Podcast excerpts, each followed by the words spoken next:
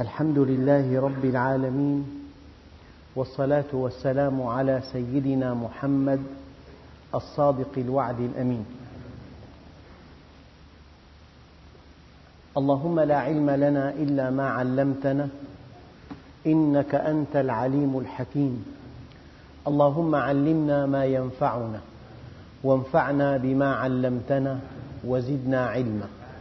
وأرنا الحق حقا وارزقنا اتباعه وأرنا الباطل باطلا وارزقنا اجتنابه واجعلنا ممن يستمعون القول فيتبعون أحسنه وأدخلنا برحمتك في عبادك الصالحين. أيها الإخوة الكرام مع الدرس الأول من سورة المرسلات. بسم الله الرحمن الرحيم والمرسلات عرفا. فالعاصفات عصفا والناشرات نشرا فالفارقات فرقا فالملقيات ذكرا عذرا أو نذرا إنما توعدون لواقع الواو واو القسم وكما كنت أقول لكم دائما القسم في القرآن الكريم يعني لفت نظر الإنسان لعظمة هذا المقسم به. فهذه المرسلات قال علماء التفسير إنها الرياح. وقال بعض العلماء إنها الملائكة التي ترسل إلى الأنبياء فتلقي عليهم الوحي. وقال بعضهم المرسلات هؤلاء الذين أرسلهم الله عز وجل لتبليغ رسالته للناس. أما كلمة عرفة أي التتابع. الرياح تتتابع والملائكة تتتابع والأنبياء يتتابعون. العرف كعرف الفرس. كيف أن هذه الأشعار يتلو بعضها بعضا على شكل خط مستمر؟ كذلك هذه الرياح التي يرسلها الله عز وجل تسوق السحاب والسحاب يصنع المطر والمطر تصنع الحياة والحياة قوام حياة الإنسان والحيوان. الله عز وجل يقسم بالمرسلات. يعني حياة الإنسان متوقفة على هذه الرياح. الرياح كيف تتحرك؟ الرياح هي الهواء والهواء له درجة حرارة معينة. الهواء إذا سخن يتمدد وإذا برد ينكمش. الأرض فيها أماكن حارة كخط الاستواء وأماكن باردة كالقطبين. الهواء بالأماكن الباردة ضغطه مرتفع يعني منكمش. والهواء في الأماكن الحارة ضغطه منخفض أي متمدد. إذا كان هناك فرق في الضغط بين منطقتين الكتلة الأشد ضغطا تتحرك نحو الأقل ضغط. صار في منفرج. فسر حركة الرياح وجود مناطق باردة ومناطق حارة. بل إن هذه الصحارى التي قد لا ننتبه إلى دورها في الحياة هي منطقة حارة. المنطقة الحارة بسبب حرها الهواء فوقها ضغطه مرتفع. يعني متخلخل.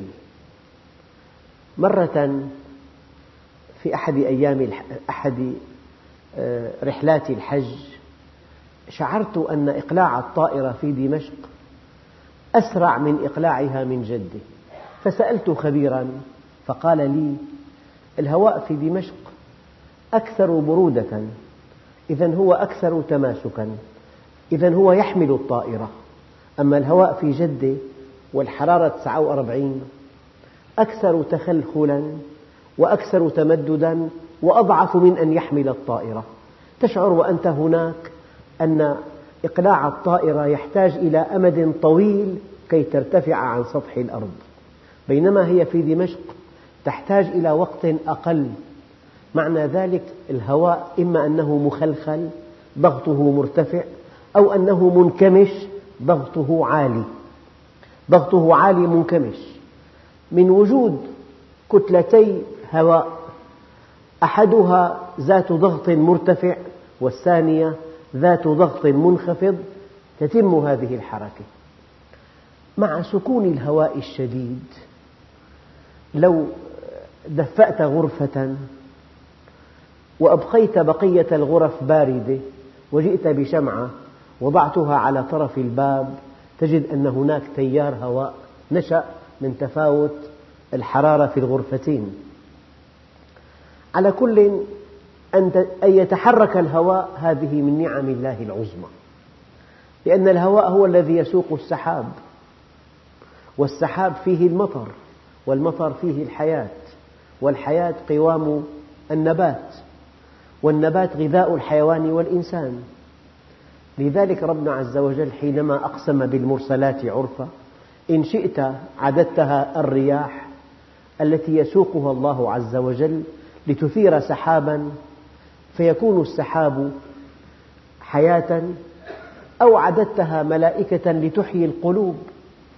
لك جسم يحتاج إلى طعام وشراب ولك نفس تحتاج إلى الهدى.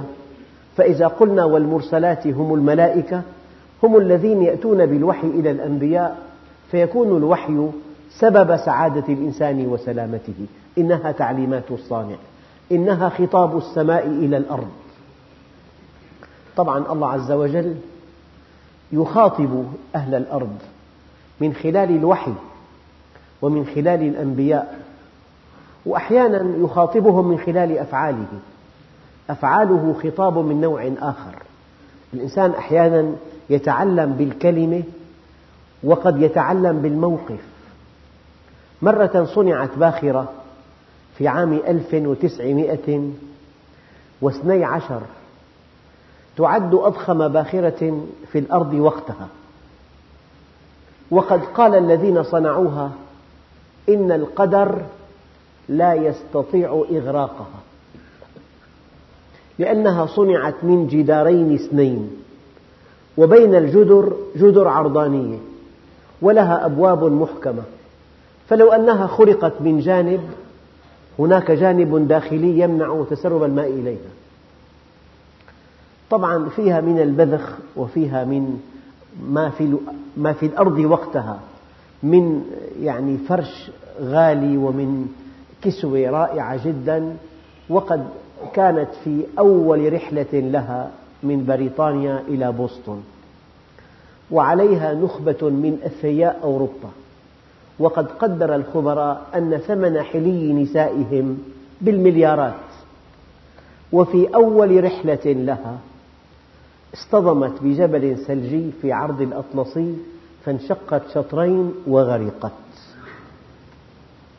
فقال أحد القساوسة إن غرق هذه الباخرة درس من السماء إلى الأرض. درس.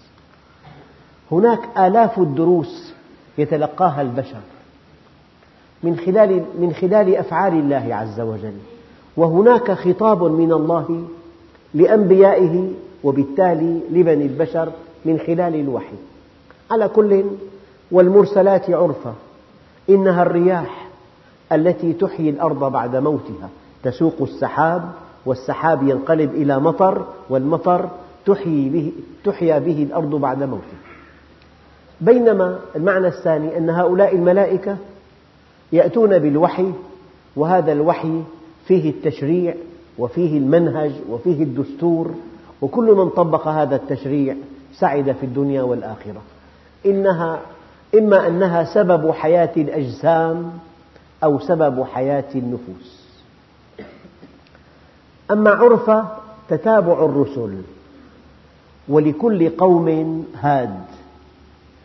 في في رسل في أنبياء في أولياء في دعاة.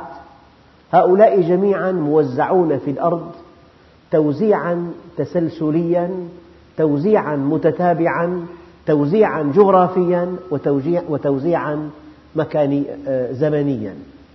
من هنا قال عليه الصلاة والسلام إن الله يبعث على رأس كل مئة عام من يجدد لهذه الأمة دينها. والتجديد والآن هناك من يقول بالتجديد والتجديد أيها الإخوة مزلق خطير ولغم كبير وفرية الإسلام بريء منها. كل من توهم أن التجديد أن تضيف على الإسلام شيئا أو أن تحذف منه شيئا. قطع اليد لا يتناسب مع هذا العصر. لا بد من رادع آخر. أما قوله تعالى والسارق والسارقة فاقطعوا أيديهما قرآن مع التفصيل مع التحديد لا ينبغي أن نقطع اليد. قطع اليد لا يتناسب مع الحضارة الحديثة. هذا تكذيب بالقرآن. وهل مشكلات الإنسان في كل مكان سببها أكل أموال الناس بالباطل؟ وهل من رادع أقوى من أن تقطع يد السارق لتحقيق قدسية الملكية؟ يد بخمس مئين عسجد وديت ما بالها قطعت في ربع دينار؟ فقال الإمام الشافعي عز الأمانة أغلاها وأرخصها ذل الخيانة فافهم حكمة الباري. لما كانت أمينة كانت ثمينة فلما خانت هانت. التجديد بالمعنى الدقيق الذي لا ينبغي أن نزيد عليه ولا كلمة. إزالة ما علق بالإسلام مما ليس منه فقط. إزالة ما علق بالإسلام مما ليس منه. بناء أصله من الحجر الأبيض. فصار الحجر أسود اللون. من دخان السيارات ومن الغبار ومن عوارض الرياح. فإذا أزلنا عنه هذه الطبقة السوداء التي شوهت جماله فهذا هو التجديد. ولا يقبل في الإسلام تجديد آخر. أن تزيل ما علق منه مما ليس منه. ما علق فيه مما ليس منه. أما أن نضيف أحكاما أو أن نحذف أحكاما أن نقول هذا الحكم لا يتناسب مع هذا العصر من هي الجهة التي شرعت؟ إنها إنه الله عز وجل. ولا ينبئك مثل خبير. وكفى بربك بذنوب عباده خبيرا بصيرا. اليوم أكملت لكم دينكم وأتممت عليكم نعمتي ورضيت لكم الإسلام دينا. إذا التجديد وقد وصلنا إليه كفرع من فروع هذه الآية هو إزالة ما علق بالإسلام مما ليس منه. يعني التجديد أن تعود إلى الينابيع. ينبوع برد عذب صاف كالزلال. أما مصبه مياه سوداء. لكثرة ما أضيف على هذا النهر من مصبات ومن روافد ومن مياه مالحة صارت مياهه سوداء. فالتجديد أن تعود إلى أصل النبع. أصل النبع هذا القرآن وما صح من حديث رسول الله. هذا هو أصل الإسلام. فإذا عدنا إلى الكتاب والسنة فقد عدنا إلى ينابيع الإسلام. ولن نفلح إلا إذا كنا ما عليه رسول الله وأصحابه. الفرقة الناجية ما هي على ما كان عليه رسول الله وأصحابه. فالعرف الشيء المتتابع فالرياح تتتابع والملائكة تتتابع رسالاتها والأنبياء يتتابعون. فالعاصفات عصفا. هذه الرياح تشتد. وإن اشتدت بين أن تكون نسيما عليلا ثم تكون ريح ثم رياح ثم عواصف ثم زعازع ثم أعاصير. والأعاصير لا تبقي ولا تذر. يعني أحيانا تسمع أنه إعصار في أمريكا كانت الخسائر من, من بعده 30 مليار. الإعصار تقول هنا كانت مدينة هنا كانت بلدة البيت وأساس البيت وما حوله وما قبله وما بعده لا تجده في مكانه. طبعا العواصف بالمناسبة نحن الرياح لها سرعات من عشرين كيلو متر بالساعة لثلاثين لأربعين لمية مية وخمسة وعشرين تؤذي الرياح. أما في رياح سرعتها ثمانمئة كيلو متر في الساعة. تصور أن الأرض إذا كانت تدور وطبقة الهواء ثابتة. لا يبقى عليها شيء الأرض لأن سرعة دوران الأرض 1600 كيلومتر بالساعة. لو الهواء ثابت والأرض تدور ينشأ من حركة الأرض وثبات الهواء رياح سرعتها 1600 كيلومتر بالساعة. إذا كان هواء راكد وركبت أنت سيارة مسرعة ومددت يدك من النافذة تشعر أن هناك تيار هوائي مخيف. الهواء راكد أنت متحرك. لا بد من حركة أحدهما أنت أو الهواء. فلو أن الهواء ثابت والأرض تدور ما بقي على سطح الأرض من شيء. لذلك قال بعض العلماء قل سيروا في الأرض. يا سبحان الله ألا ينبغي أن تكون الآية قل سيروا على الأرض؟ ما معنى قول الله عز وجل سيروا في الأرض؟ يعني نحفر سرداب ندخل في الأنفاق ندخل في القنوات التي تحت الأرض ندخل في التعبير الحديث بالبنية التحتية. لا. سيروا في الأرض لأن الهواء جزء من الأرض. فإذا سرت على سطح الأرض فأنت تسير في الأرض. من نعم الله العظمى أن الهواء يدور مع الأرض. ولو لم يكن كذلك لدمر ما على سطح الأرض. شيء آخر يدمر الأرض يدمر ما على سطح الأرض. هو أن الأرض ترفع سرعتها عندما تصل إلى القطر الأصغر بينها وبين الشمس. المسار إهليلجي بيضوي والشكل البيضوي له قطران قطر أصغر وقطر أكبر. فالأصغر لعل الشمس تنجذب إلى الأرض الأرض تنجذب إلى الشمس. الأرض ترفع سرعتها. لينشأ عن هذه السرعة الجديدة قوة نابذة تكافئ القوة الجاذبة. الشيء الدقيق هو أن هذا التسارع بطيء ترفع سرعتها شيئا فشيئا. هذا من لطف الله عز وجل. لو أنها رفعت سرعتها فجأة لانهدم كل ما عليها. يعني ضع عشر علب كرتون على في صندوق سيارة. سيارة شحن. وأقلع بسرعة كل هذه العلب تقع. أو أوقفها بسرعة كلها تقع. من لطف الله عز وجل أن ازدياد سرعة الأرض في دورتها حول الشمس ازدياد بطيء. هذا اسمه في الرياضيات تسارع بطيء. تسارع الأرض بطيء وتباطؤها بطيء. وهذا من لطف الله عز وجل. نعم.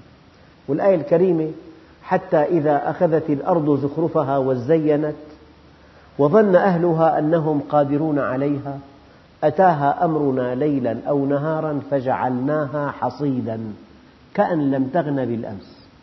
يعني قد يقول قائل هنا كانت مدينة اسمها باريس هنا كانت مدينة اسمها واشنطن فجعلناها حصيدا.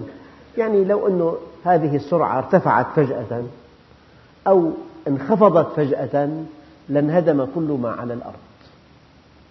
إذا والمرسلات عرفا فالعاصفات عصفا والناشرات نشرا قال علماء التفسير هذه الرياح بما تسوق من سحاب تنشر الخير. امشي في أيام الربيع. ترى الأرض قد اكتست بحلة خضراء والأشجار اكتست بحلة بيضاء والأزهار من كل لون وشكل والأرض قطعة من الجمال بسبب مياه الأمطار. وكلما ازداد المطر ازداد العشب نموا. فلذلك هذا الجمال وهذا النبات وهذه الأزهار وهذه المروج الخضراء وهذه الأشجار المكسوة بكل ما, بكل ما فيها بسبب مياه الأمطار والناشرات نشرا. ينتشر الخير. يعني مرة هيك سمعت من أحد أخواننا الكرام أنه محصول القمح في سوريا 3 ملايين طن. استهلاك القطر كله مليون طن. ثلاث أمثال حاجتنا والناشرات نشرا. في منطقة في المنطقة الشمالية الشرقية. هي أراضي خصبة جدا. بمياه الأمطار كلها أراضي بعلية. يعني هذا المحصول الاستراتيجي الضخم الأساسي في حياتنا القمح المعول عليه في العالم. الأرض بعلية. إذا هذه الأمطار تنشر الخيرات. يعني أنتم قد لا تصدقون. قد يدفع للمزارعين عشرات ألوف الملايين ثمن القمح عشرات ألوف الملايين. عشر مليارات أيام ثمن القمح الذي تشتريه الدولة من الفلاحين. والناشرات نشرا خير كثير. سمعت أن حوران وحدها كانت تطعم سوريا في عهد الرومان قمحا وكان تعداد هذا البلد كما سمعت أو قرأت حوالي 55 مليون. يعني 55 مليون يأكلون من محافظة واحدة. وحوران كما تعلمون تسقى بمياه الأمطار. بعلا يعني. إذا هذا معنى والناشرات نشرا مياه الأمطار تنبت الزرع. أيام يقال لك استوردنا ببضعة مليارات علف للحيوانات. وإذا موسم البادية طيب لا نستورد شيئا. إذا موسم العلف في نبات رعوي النبات الرعوي إذا كان ناميا والسنة خصبة لا نستورد شيئا. وأحيانا نستورد كي نطعم مواشينا بعدة مليارات ثمن علف. والناشرات نشرا. يعني أنت ما بتعرف. ما معنى الموسم طيب؟ موسم البادية طيب. أسعار الجبن والسمن تنزل إلى الربع. السنة في خير كثير إن شاء الله. أسعار السمن للربع. نازلة البلدي والجبن كذلك. والناشرات نشرا.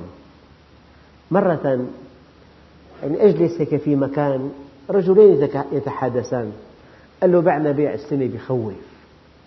بعنا بيع بخوف ماذا؟ ما الذي باعوه؟ قماش مطرز لمناسبات الزواج في الشمال الشرقي من سوريا. قال له ولم ما السبب؟ قال له كان موسم أمطار جيد. يعني معمل تطريز ببيع بحجم فلكي لأن موسم الأمطار هناك جيد. هذا الرزق الرزق من السماء. فإذا السماء أمطرت الأرض أنبتت والناس في خير. لذلك لما قال الله عز وجل إني أراكم بخير قال العلماء شرح هذه الآية وفرة المواد ورخص الأسعار.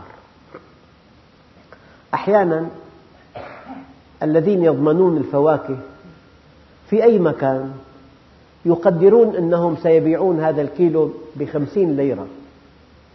أحيانا يأتي موسم طيب يباع الكيلو بخمس ليرات أو عشر ليرات يخسرون. فكلما ازداد الخير السعر صار معتدلا.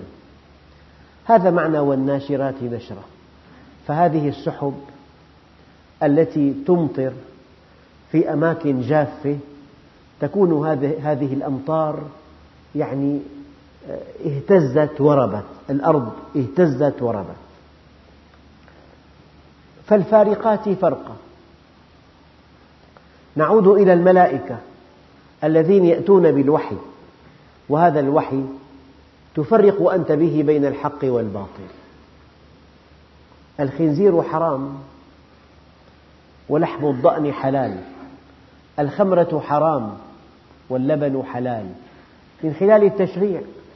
فمن خلال التشريع الذي كان عن طريق الملائكة من خلال الوحي الذي كان عن طريق الملائكة فهذا التشريع يفرق بين الحق والباطل.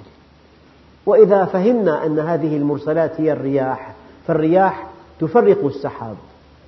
أحيانا قبل في مطلع هذا هذا العام نزل في دمشق في قسمها الشرقي فقط 30 ملم وفي قسمها الغربي لم ينزل ولا قطرة واحدة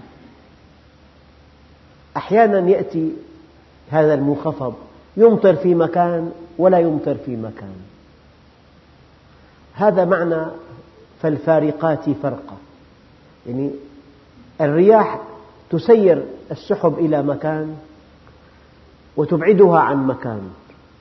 تسيرها إلى مكان وتبعدها عن مكان. إذا فهمنا المرسلات هي الرياح فالفارقات فرقا هذه السحب تأتي بحكمة الله وعلمه وقدرته لأناس وتحرم من يحرم منها أناس. ولكن الشيء الذي لا يصدق أو لا بد من أن يصدق أن علماء الجغرافيا علماء الجغرافيا الطبيعية اكتشفوا حقيقة خطيرة هي أن مجموع التهطال السنوي في الأرض لا يتغير أبدا. يعني إجماع الأمطار في خمس قارات لا تزيد ولا تنقص. أحيانا تصاب أوروبا بالجفاف الشرق الأوسط بأمطار غزيرة جدا. أحيانا تصاب أفريقيا بالجفاف وأستراليا بأمطار غزيرة جدا إلا أن المجموع ثابت هذه الحقيقة جاءت بعد دراسات ومقاييس في في قطرنا الحبيب كم مركز قياس أمطار؟ مئات بالنشرات الرسمية التي يعني توزع في مئات مراكز لقياس الأمطار. مئات. بل بضع مئات. وفي أي مكان بالعالم؟ في مراكز لقياس الأمطار. بعد وضع هذه المقاييس الدقيقة والحسابات الدقيقة تبين أن مجموع التهطال في العالم لا يزيد ولا ينقص. أما يختلف توزيعه من بلد إلى آخر. كيف عرف النبي هذه الحقيقة؟ قال ما عام بأمطر من عام. ما عام بأمطر من عام. هذه جاءته عن طريق الوحي لا عن طريق المدارسة. عن طريق المدارسة مستحيل.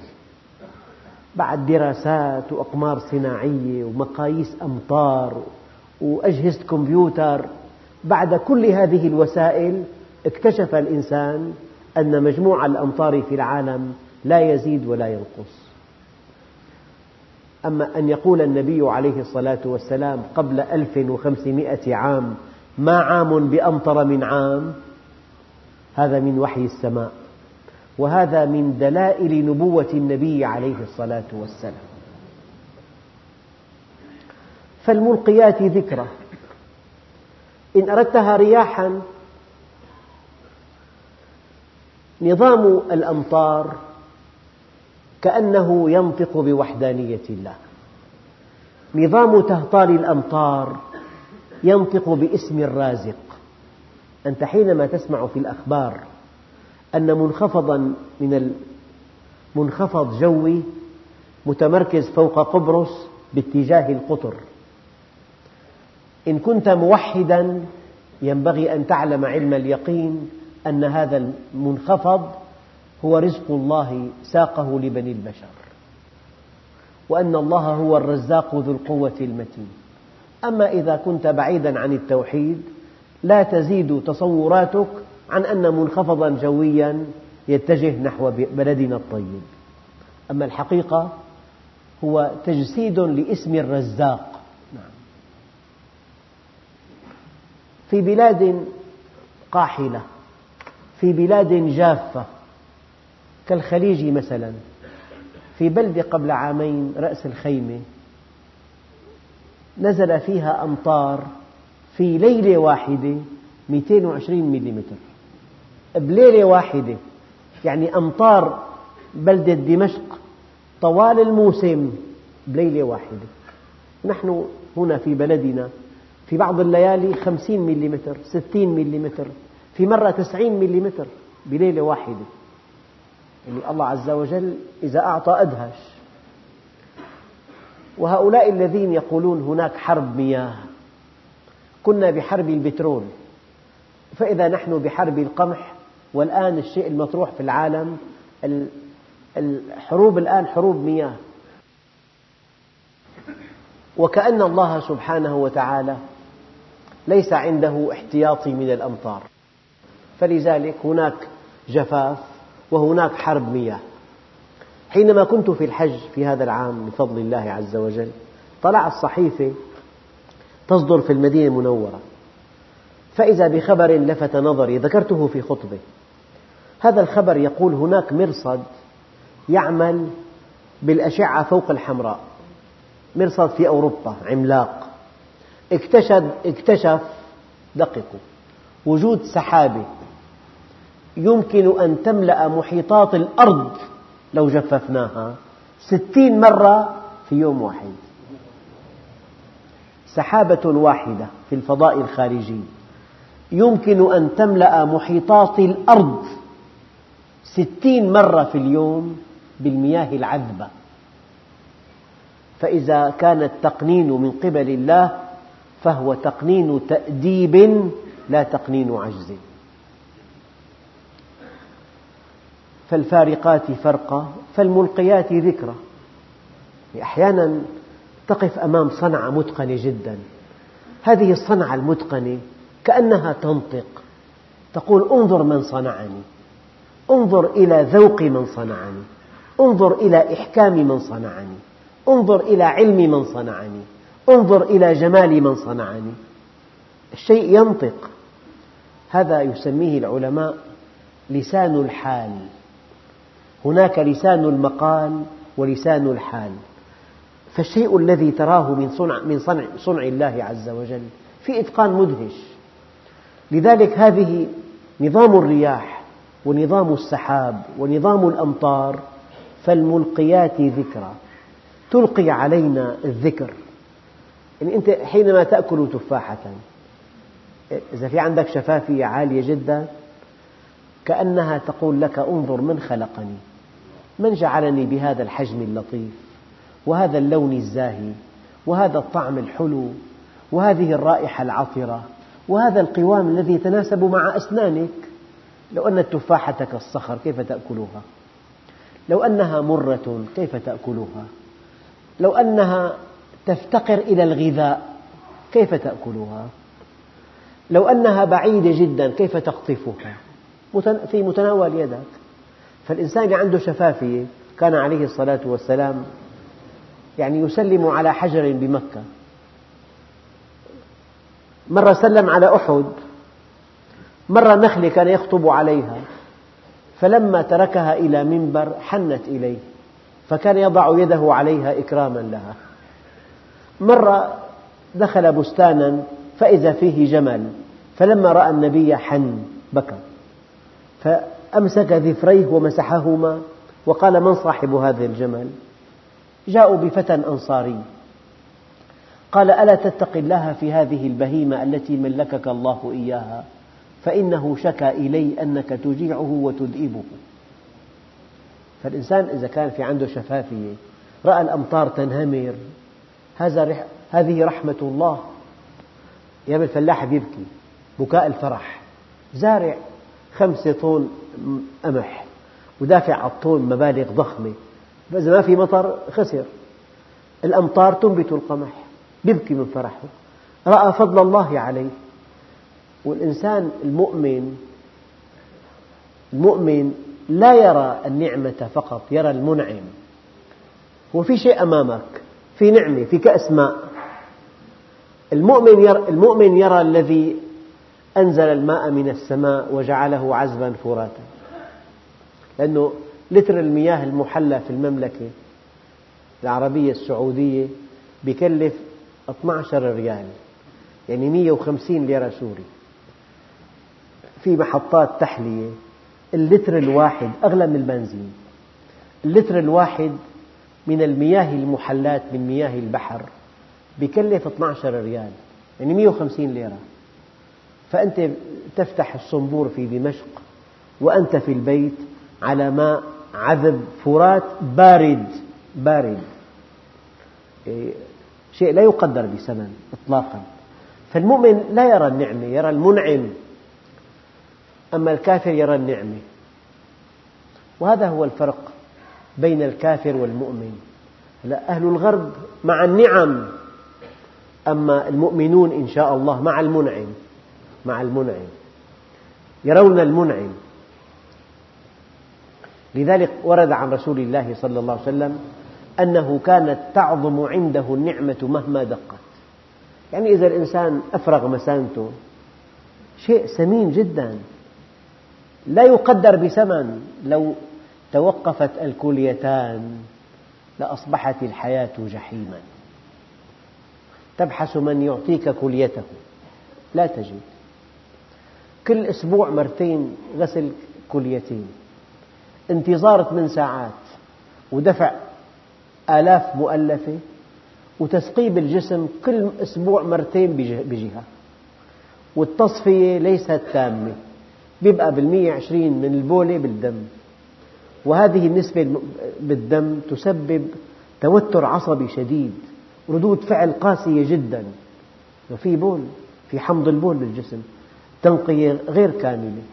يعني لو توقفت الكليتان لأصبحت حياة الإنسان جحيما لا يطاق. فالنبي عليه الصلاة والسلام إذا أفرغ مثانته يقول الحمد لله الذي أذهب عني ما يؤذيني وأبقى لي ما ينفعني. والمؤمن دائما يعيش برحمة الله. إذا شرب كأس الماء إذا تناول صحن طعام طبق طعام هناك من يأخذ السيرون ما في أكل ممنوع. إذا تكلم هناك من استؤصلت حنجرته.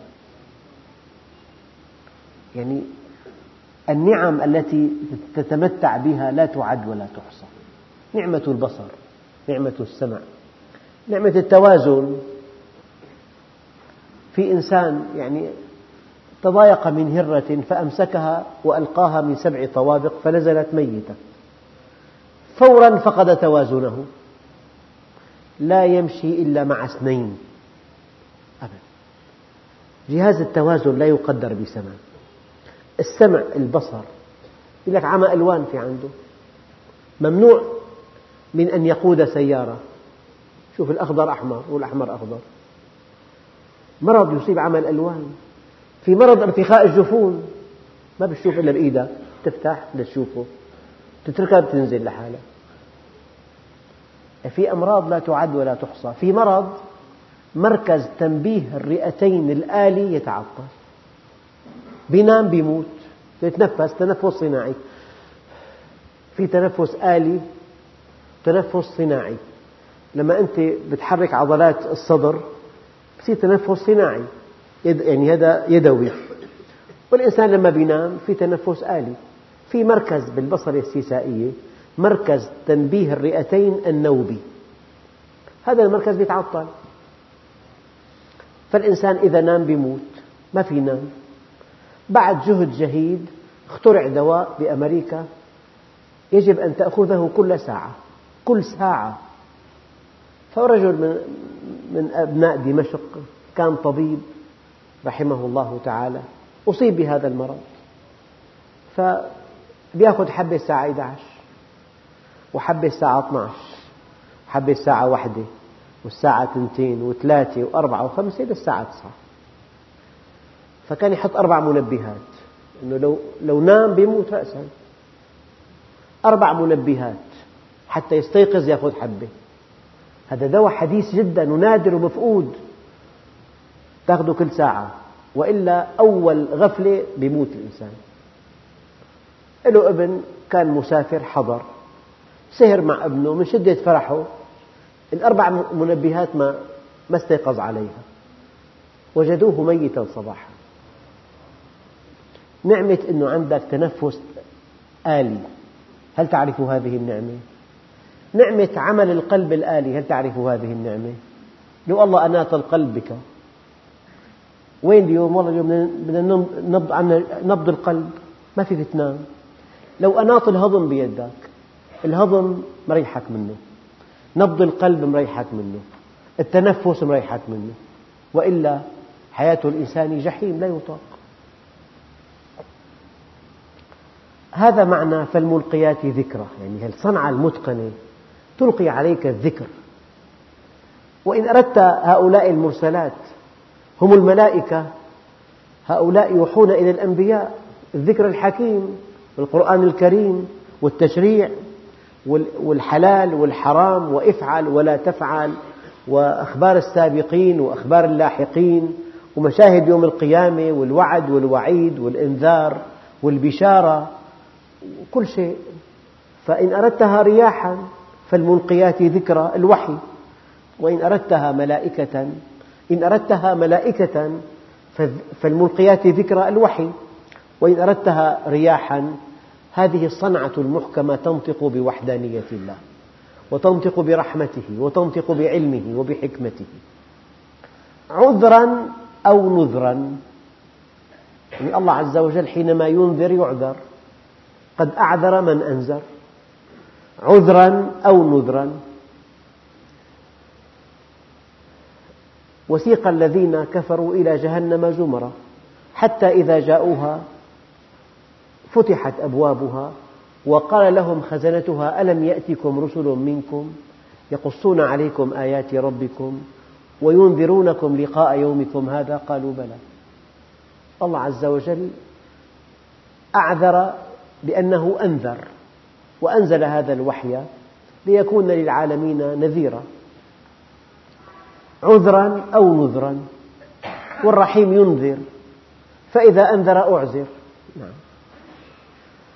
القسم والمرسلات عرفا فالعاصفات عصفا والناشرات نشرا فالفارقات فرقا فالملقيات ذكرا عذرا أو نذرا. جواب القسم إنما توعدون لواقع. والله الذي لا إله إلا هو. لا تجد في المئة مسلم من يدخل الآخرة في حساباته اليومية. وإلا كيف يتوازن الإنسان مع نفسه حينما يأكل أموال الناس بالباطل؟ كيف؟ لا يمكن أن يؤمن باليوم الآخر ويأكل أموال الناس بالباطل. لا يمكن أن يؤمن باليوم الآخر وأن يعتدي على أعراض الناس. لا يمكن أن يؤمن باليوم الآخر وأن يأخذ ما ليس له. مستحيل. لذلك الله عز وجل أقسم بالمرسلات عرفا بالرياح التي هي سبب الحياة على وجه الأرض. أو بالملائكة التي تحيا القلوب بالوحي الذي تنزله على الأنبياء. فالعاصفات عصفا والناشرات نشرا فالفارقات فرقا فالملقيات ذكرا عذرا أو نذرا إنما توعدون لواقع. يعني ما بين غمضة عين وانتباهتها يغير الله من حال إلى حال. كل واحد منا يسمع فلان توفي رحمة الله عليه. كان شخص صار خبر صار كلمة صار نعوة بالجريدة نعوة على الجدران. انتهى انتهى وجوده انتهت هيمنته انتهى انتهت إمكاناته انتهت ثروته كله انتهى. فإنما توعدون لواقع. يقول عليه الصلاة والسلام بادروا بالأعمال الصالحة. فماذا ينتظر أحدكم من الدنيا؟ لو أن الإنسان أدار ظهره للحق ولم يعبأ به ماذا ينتظره؟ قال عليه الصلاة والسلام هل تنتظرون إلا فقرا منسيا؟ فقر مفاجئ. أو غنى مطغيا أو مرضا مفسدا أو هرما مفندا أو موتا مجهزا أو الدجال فشر غائب ينتظر أو الساعة والساعة أدهى وأمر. يعني إذا الإنسان أراد الدنيا أراد مالها أراد شهواتها أراد زينتها وأدار ظهره للحق. الأيام كلها تمضي على وتيرة واحدة مستحيل. كل يوم يستيقظ آه، صحيحا صحيح البدن إلى أبد الآبدين مستحيل. إذا انتهى أجله قبل أن ينتهي أجله تأتي علة في أحد أعضائه. إنسان بيموت من قلبه إنسان بيموت من نمو خلاياه. إنسان بيموت من دماغه بدك خسرة بالدماغ.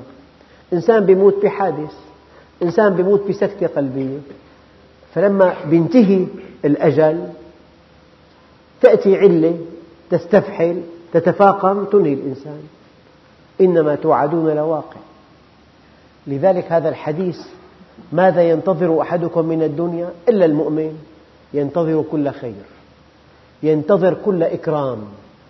ينتظر كل توفيق ينتظر كل نصر ينتظر معية الله. لذلك الدعاء اللطيف اللهم اجعل نعم الدنيا متصلة بنعم الآخرة. الإنسان المؤمن المستقيم الله عز وجل يحييه حياة طيبة ويميته في أحسن حال. يعني رجل محسن كبير.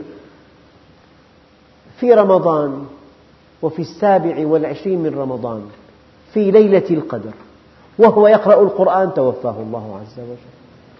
وإنسان بيموت بمرحاض أحيانا بيموت عم يصلح الدش.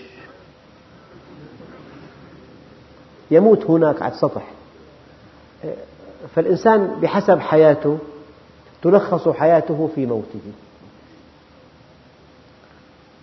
يعني هكذا سمعت ما بعرف مدى صحة القصة ولا تحققت منها. يعني ميت دخل لمسجد ليصلى عليه وقف الإمام رعف جابوا إمام ثاني رعف الثالث وعي. قاموا أخذوه ما صلوا عليه. فحب شغلة نادرة يعني. ثلاث أئمة ما تمكنوا يصلوا عليه. ففتحوا وجهه وجه كلب. فسألوا أهله كان يأتي إلى البيت في ساعة متأخرة من الليل؟ من خمارة. فإذا سمع المؤذن قالوا أسكتوا هذا الكلب. فأماته الله وقد مسخه كلبا. فالموت شيء خطير الموت مغادرة نهائية. عذرا أو نذرا إنما توعدون لواقع. هذا الموت ما بيخوف المؤمن. وكربتاه يا أبتي قال لا كرب على أبيك بعد اليوم. غدا نلقى الأحبة محمدا وصحبه. أما الموت للكافر يعني مصيبة ما بعدها مصيبة. سيفقد كل شيء في ثانية واحدة. فالمؤمن يدخل الموت في حساباته اليومية اليومية. قبل أن يقول كلمة لعلها غيبة. قبل أن يقول كلمة لعلها بهتان لعلها كذب لعلها سخرية لعلها تؤذي أخي. قبل أن ينظر لعلها امرأة لا تحل له. قبل أن ينتقد لعل في هذا الانتقاد كسر لخاطر هذا الإنسان. بيت صغير. شلون البيت واسعة؟ إيه واسعه هو راضي فيه. قبل أن تصغر تصغر الناس في نظرك. قبل أن تنتقدهم. قبل أن قبل أن تزعجهم. قبل أن تحمر وجوههم. فكر. الله عز وجل كبير وسينتقم. إنما توعدون لواقع. هذا يوم القيامة. في تسوية حسابات. فوربك لنسألنهم أجمعين عما كانوا يعملون.